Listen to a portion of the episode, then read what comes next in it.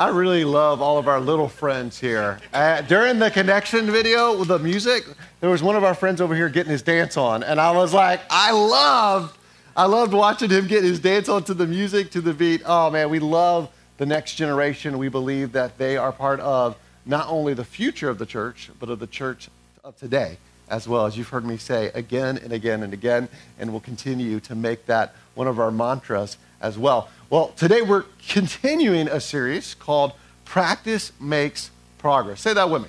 Practice makes progress. Turn to your neighbor and say, Practice makes progress. And do you guys know the spinoff of where this title comes from? What's the statement that's often said? Practice makes perfect, right? That's what we, we've been told our whole lives. We've been, we've been handed a lie, right? Practice makes perfect. But really, what we want to do is we want to really change that narrative and that focus and shift it to the idea of how do we make progress in our lives? And the way that we do that is to practice. And so, as we think about that, I want to just give you some things that we talked about in week one because they're going to build onto what we're going to talk about today. And here's the first part of it we said that the pursuit of perfection often leads to us being paralyzed pulverized or prideful. And so when we talk about this idea of, hey, I want to hit perfection, I want to strive to hit this mark, many of us, we don't even know where to start and we get paralyzed, right? We cannot make forward movement in our lives that way. Then we've got high achievers in the room, right? We've got many of you here in the room, and we're like, you know what? I'm gonna, I'm gonna hit that perfection, right? I'm gonna get it. I'm gonna go after it. And even as we're doing our very best and we're doing pretty well, we get crushed under the weight of the fact that we can't be perfect all the time. We can't always get 100%. And then we're introduced to people who are better than us at certain things. Right? And then all of a sudden we get crushed under that weight. And then there's also the idea that some of us, when we make this the pursuit, we can become prideful because then we think we're actually the standard. We think, hey, I've arrived, here I am. And rather, rather than making the goal perfection, we want to make the goal the target progress. Because we're called to make progress. Which brings us to this part of what we're really anchoring this series on. And it's this idea that the Bible uses the word perfect to speak to our maturing. In other words, to make progress in becoming like who? Becoming like Jesus. And, and you, you can see this throughout different references. James 1, he talks about this idea of being made perfect and to pray to that end as we're experiencing difficulties and challenges. You see in Colossians 1, Paul says, I want to present everybody mature in Christ. And mature isn't limited to what I know, it's about who I'm becoming, the progress I'm making to be like Jesus and to join Jesus and what he was about and how he lived his life. And you see that in Jesus' life as well. Luke 2:52. He grew in wisdom, stature, favor with God and men. And, you know, we see this play out in the life of Jesus. And then Paul would also reference in Ephesians 4 about maturing in the way of love as the body, the body is aligned to the head of the church, which is Jesus himself. And so, reference after reference, you hear this idea of making progress in our journey to become like Jesus. Because at the end of the day, he is the target, he is the goal, he's the author and the perfecter of our faith. Hebrews 12:1.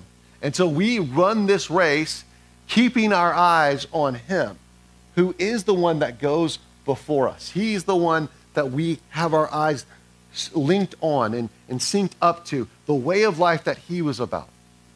And that's good news for us because it frees us, frees us to run with the one who goes ahead of us, the one through his life, death, burial, and resurrection has made a way.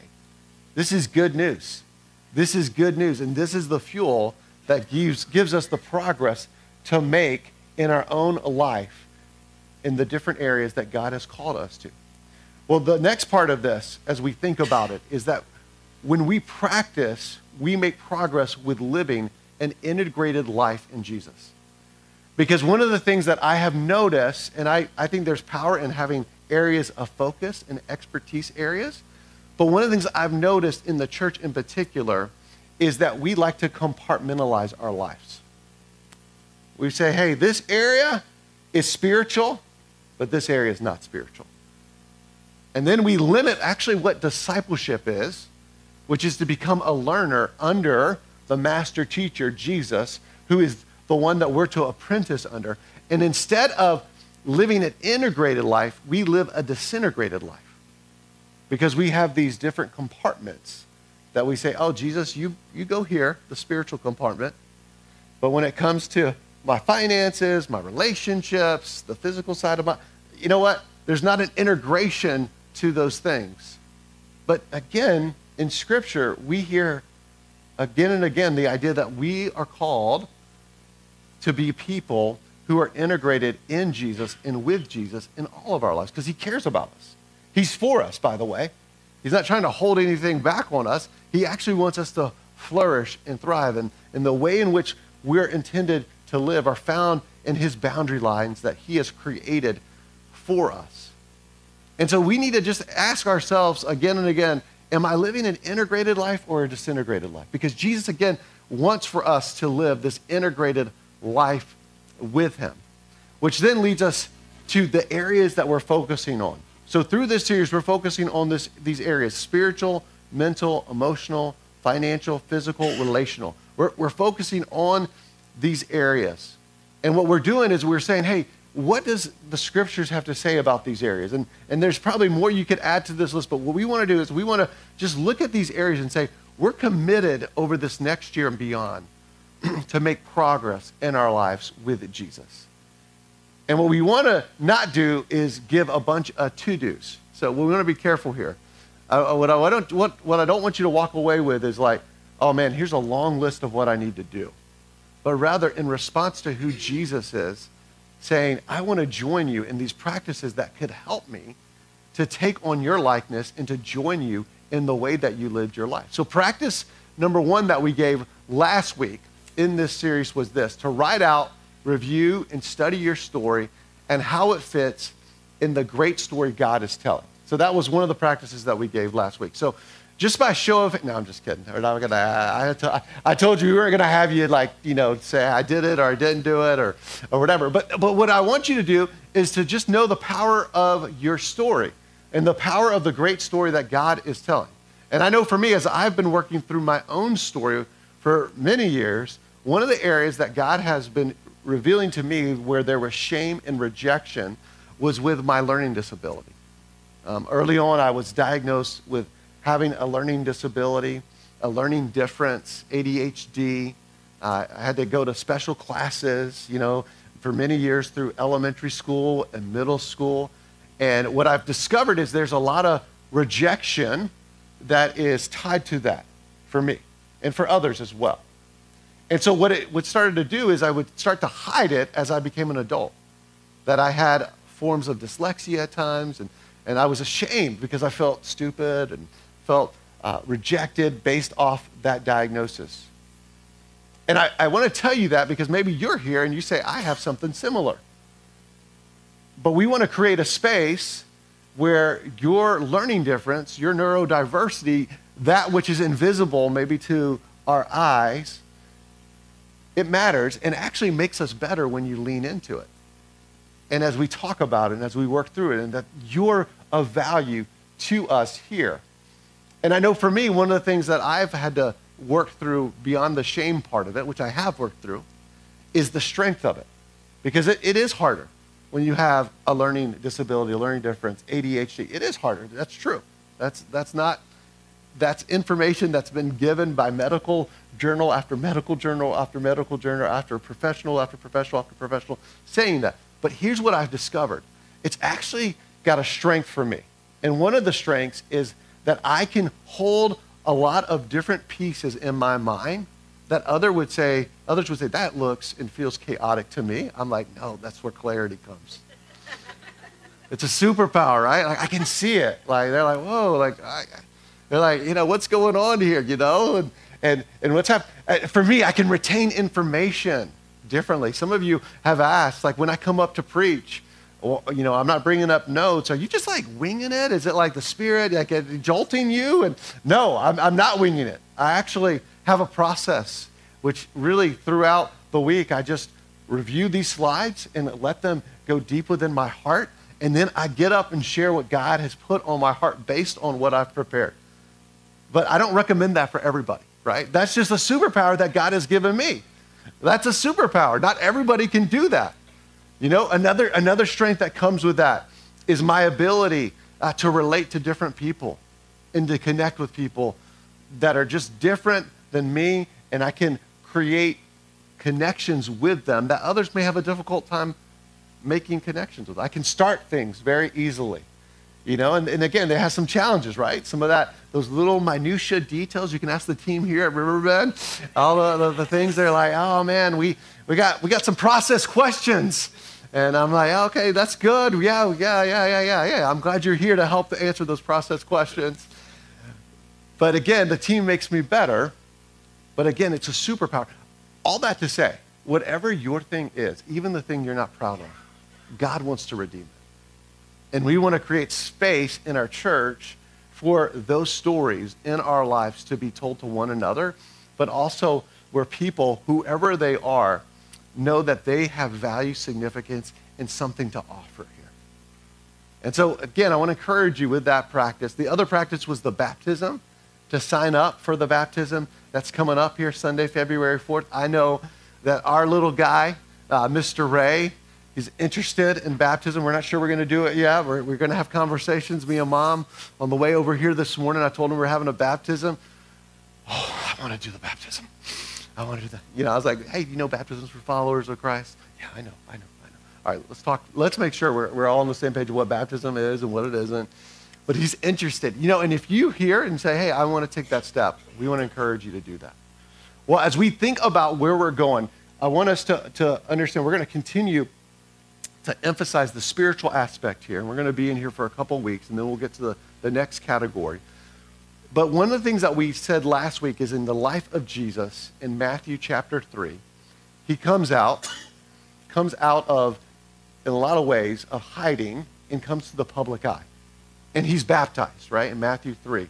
And as he's baptized and he comes out of the water, we hear this voice from heaven say, This is my son who I love and I'm well pleased with, and then the Spirit descends on him like a dove. So we see this, this play out. We see this take shape in the life of Jesus. And it signifies also a picture of what we see in Genesis account, where we see uh, God the Father, uh, God the Son, God the Spirit hovering over the water.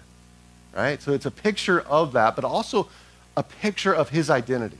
And our identity through Jesus as the sons and daughters of God, made in his image. Made in his image. And so we talked about the power of understanding our story, who we are, but aligning who we are to who God says we are.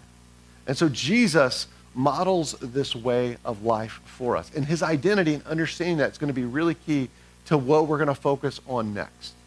So if you have your Bibles, I want to invite you to open up with me to Matthew's Gospel, Matthew chapter 4, verses 1 through 3. Verses are going to be on the screen. You can use your app. We have a Riverbend app as well. And what I want to do is I want us to focus on what happens next after Jesus is baptized. Listen to what it says here, starting in verse 1 of Matthew 4. It says, Then Jesus was led by the what? By the Spirit into the wilderness to be what? To be tempted by the devil. After fasting 40 days and 40 nights, he was hungry. The tempter came to him and said, If you are the Son of God, tell these stones to become bread. And we're going to stop here today because here's what I, I want us to do for a moment. Usually, when you get to this passage, we skip over the part where he fasts for 40 days and 40 nights and goes right into how actually how he combated the temptations of Scripture. And we're going to get to that next week, all right? So we're, we're going to get to it. But there's something really powerful that if you're if you're not thinking or looking at it with a critical eye that we could miss even in our own lives, that is key to the life of Jesus. It says for 40 days and 40 nights, he fasted. He fasted. And, and really, fasting, when you look at that practice throughout the scripture, fasting is a time set aside to fellowship with God the Father, God the Son, God the Spirit. And we see in the life of Jesus here, the Spirit's even leading him into this place where he is going to be tempted, right? We, we see this happening, that he's going to have to take on the evil one, the devil. And again, it's a reference point for us. It's, it's uh, going back a bit to what we see in Genesis when Adam and Eve had to take on the serpent, the, the liar, the devil. And we see how that went. But Jesus is so much better, right? He's better than that first Adam. He's better and more perfect than that first Adam. And he makes a way for us. But one of the things that he does in that time of fasting and what fasting is set aside for is a time not only to fellowship, but concentrated prayer. That to set aside something for this instance, for food for 40 days and 40 nights, was actually to deepen dependence on God the Father and God the Spirit. And I, I want you to think about that for a minute. If Jesus did this, and it was important to him to do it, and it was included in this passage, how much more important is it for us to have specific times like this as well? To have times that we're setting aside something that we are, for a moment in time, putting here so that we can make more time to connect with our Heavenly Father. How much more important is it for us? And if Jesus models the way of not only being our Savior and our leader, but shows us actually what it means to be fully human, how much more do we need a practice like fasting in our lives? And so I want you to think about that with me for a minute because in our lives, it's so easy to feed on things that temporarily satisfy or maybe drown out the noise of life or the pain of life and even the voice of God. Because it allows us to find a way to deal with or to escape or to process what's going on versus to experience God's presence in deep and profound ways. And fasting's a chance for us to specifically say, I'm setting aside this time to hear your voice and to draw closer to you. And so I want you to think with me as we consider this idea about even how Jesus both fasted, but he also prayed. Say that with me fasting and prayer. Fasting and prayer. It's like one two punch fasting, prayer, fasting, prayer. They were working together. And in the life of Jesus, one of the things that you see him do again and again is not only talk about prayer or fasting, but actually to do it, right? And so in the life of Jesus, I want to just give you a couple instances where that happens. And we won't go to all these instances, but I want you to think about all the times that Jesus actually would prioritize praying. And so the first is that Jesus withdrew to desolate places to pray. Even in the midst of the crowd coming in and saying, hey, we have a need. We want you to do something for us. Even in the midst of that, he made time to deepen his connection with his heavenly father, to hear what his heavenly father would say to him, have for him to do, and actually what he would want Jesus to do, right? He says in John's gospel, I only do what the Father has told me to do. I only say what the Father has told me to say. So again, Jesus withdrew to desolate places to pray, praying before picking his disciples. He took a whole night to pray. So this is a major decision for him. And so he took a night to pray about who are going to be the 12, who I'm going to ask to be my disciples. Times of prayer with the disciples. We see him do that several different ways, but we see these instances where he would, he would pray with them there's a lengthy prayer in John 17. He models for them. They ask him, How should we pray? And this is where the Lord's Prayer comes from, right? So Jesus prioritized prayer. He prioritized prayer. Jesus in the Garden of Gethsemane, right before he's going to be handed over, he prays. And he prays so passionately. These, these drops of blood fall from his face. And he says, I know it's possible, Father, for you to take this cup from me, but not my will, but your will be done. So, this passionate time of prayer. Jesus on the cross praying. I just want you to think about all the instances, these major moments in the life of Jesus where he would take the time to pray. He would take the time to pray. And I want to encourage us, especially what was shared from Hunter and Alyssa, to be even thinking about how much as a church we're going to need to be praying. How we need to be a people who are fasting and prayer for breakthrough, not only for our church, but in our lives as well. We need God to show up as only He can show up. And I'm convinced more than ever that deepening this area of our lives is what's going to help to do that. It's going to help us to say, Jesus, we can't, but you can. We have a part to play, but we know we can't do it apart from your, which will deepen your trust. I want you to hear this because before Jesus actually is tempted in the wilderness, in the desert here, he fasts for 40 days and 40 nights, which also means he prayed. And it's a preparation. It's a preparation for him to take on the great enemy of us all, right? The liar, the accuser of the brethren, Satan. This is the preparation part. And we're going to talk about what he said in the midst of those battles, but I don't want you to miss the preparation. The preparation in his life happened through this, this fasting time, this time of prayer prepared him for the temptations, the trials, the testing, which will deepen our trust because after, after it's all said and done, God is after a deeper trust from us all. To a deeper surrender, a deeper yes, a deeper, hey, I want to walk with you. I want you to do what, what only you could do in my life. I want you to show up here in this place. The other part of this is that fasting frees you to feast on real food. So when you think about this, fasting is a chance for us to say, hey, I'm putting this aside so that I can specifically use this space that I normally occupy with binge watching a Netflix documentary show. You fill in the blank, right? Right? Or, you know, listening to whatever podcast or eating whatever type of food. I'm, I'm purposely putting and setting that stuff aside so that I can intentionally deepen time with you. So it's not s- setting this aside just so I can lose weight, right? Fasting food, right? Though it can, it can help with that. That's not why, why the, the main goal here is. Or setting aside the time that we're using for something else, right? So I can get more done around the house or get my to do list done. No, no, no. It's specifically so that we can feast on the real food that is God's presence to be satisfied in Him, to experience Him in deeper ways. It's a setting aside of that time. Again, fasting frees you to feast on real food. The other part of this is that prayer provides strength in the fasting.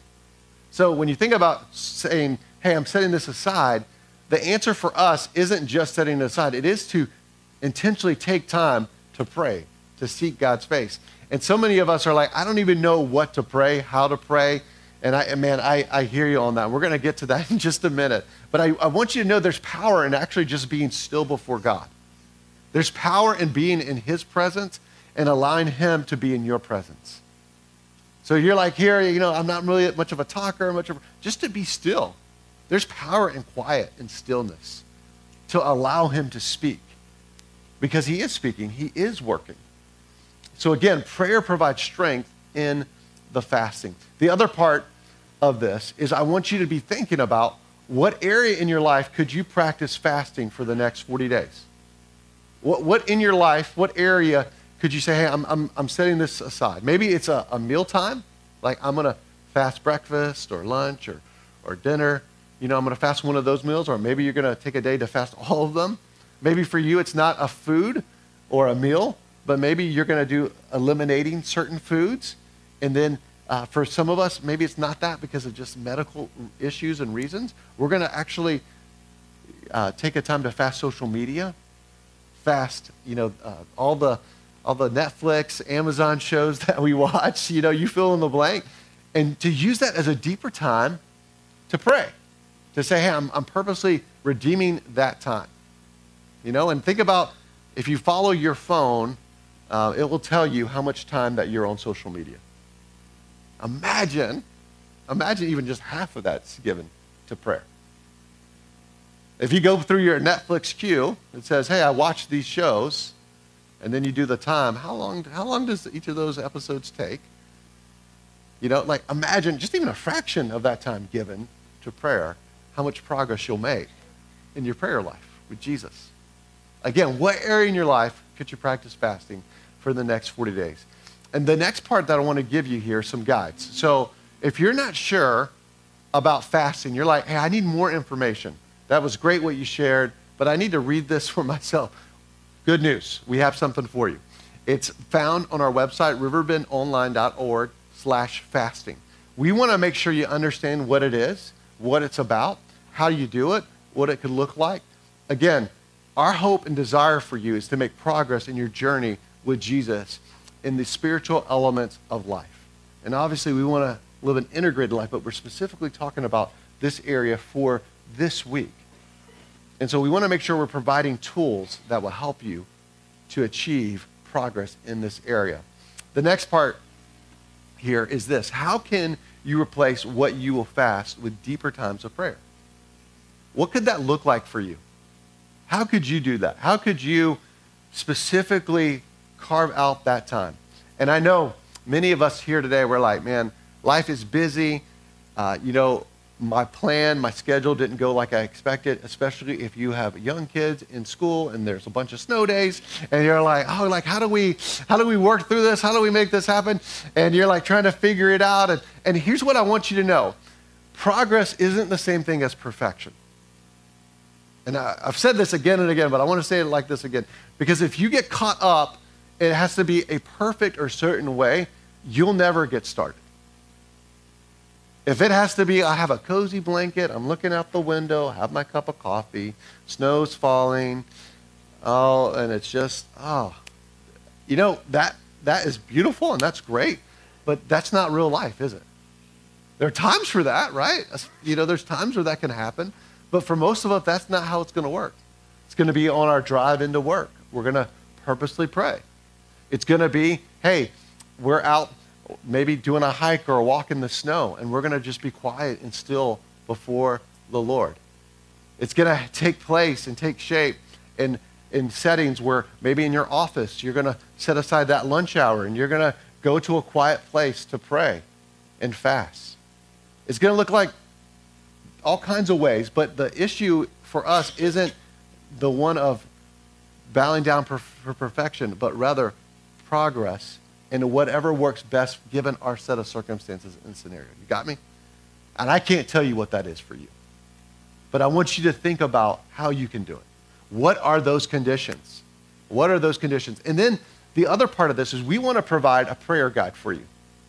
We want to help you to do this. And we walked through this over the fall, but I wanted to revisit it again because I think there's power in us reviewing what's been created as far as prayer guides that have a scripture, a prayer emphasis, and focus. Because some of us, we just need a guide. We need help in doing this. And that's great.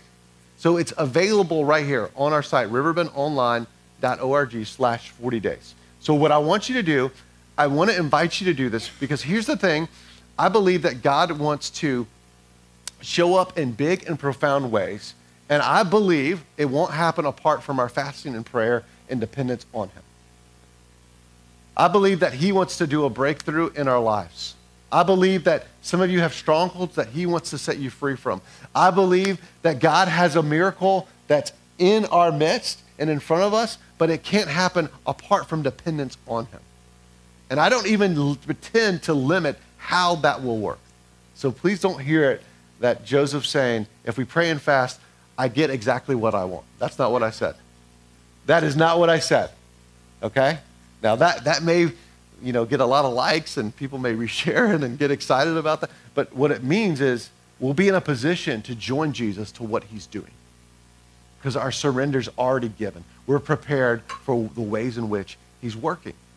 So again, want to encourage you to do this, to commit yourself to this. And you may have another guide you're going to use, another I know many of you, you have other things you use. Great. Use that.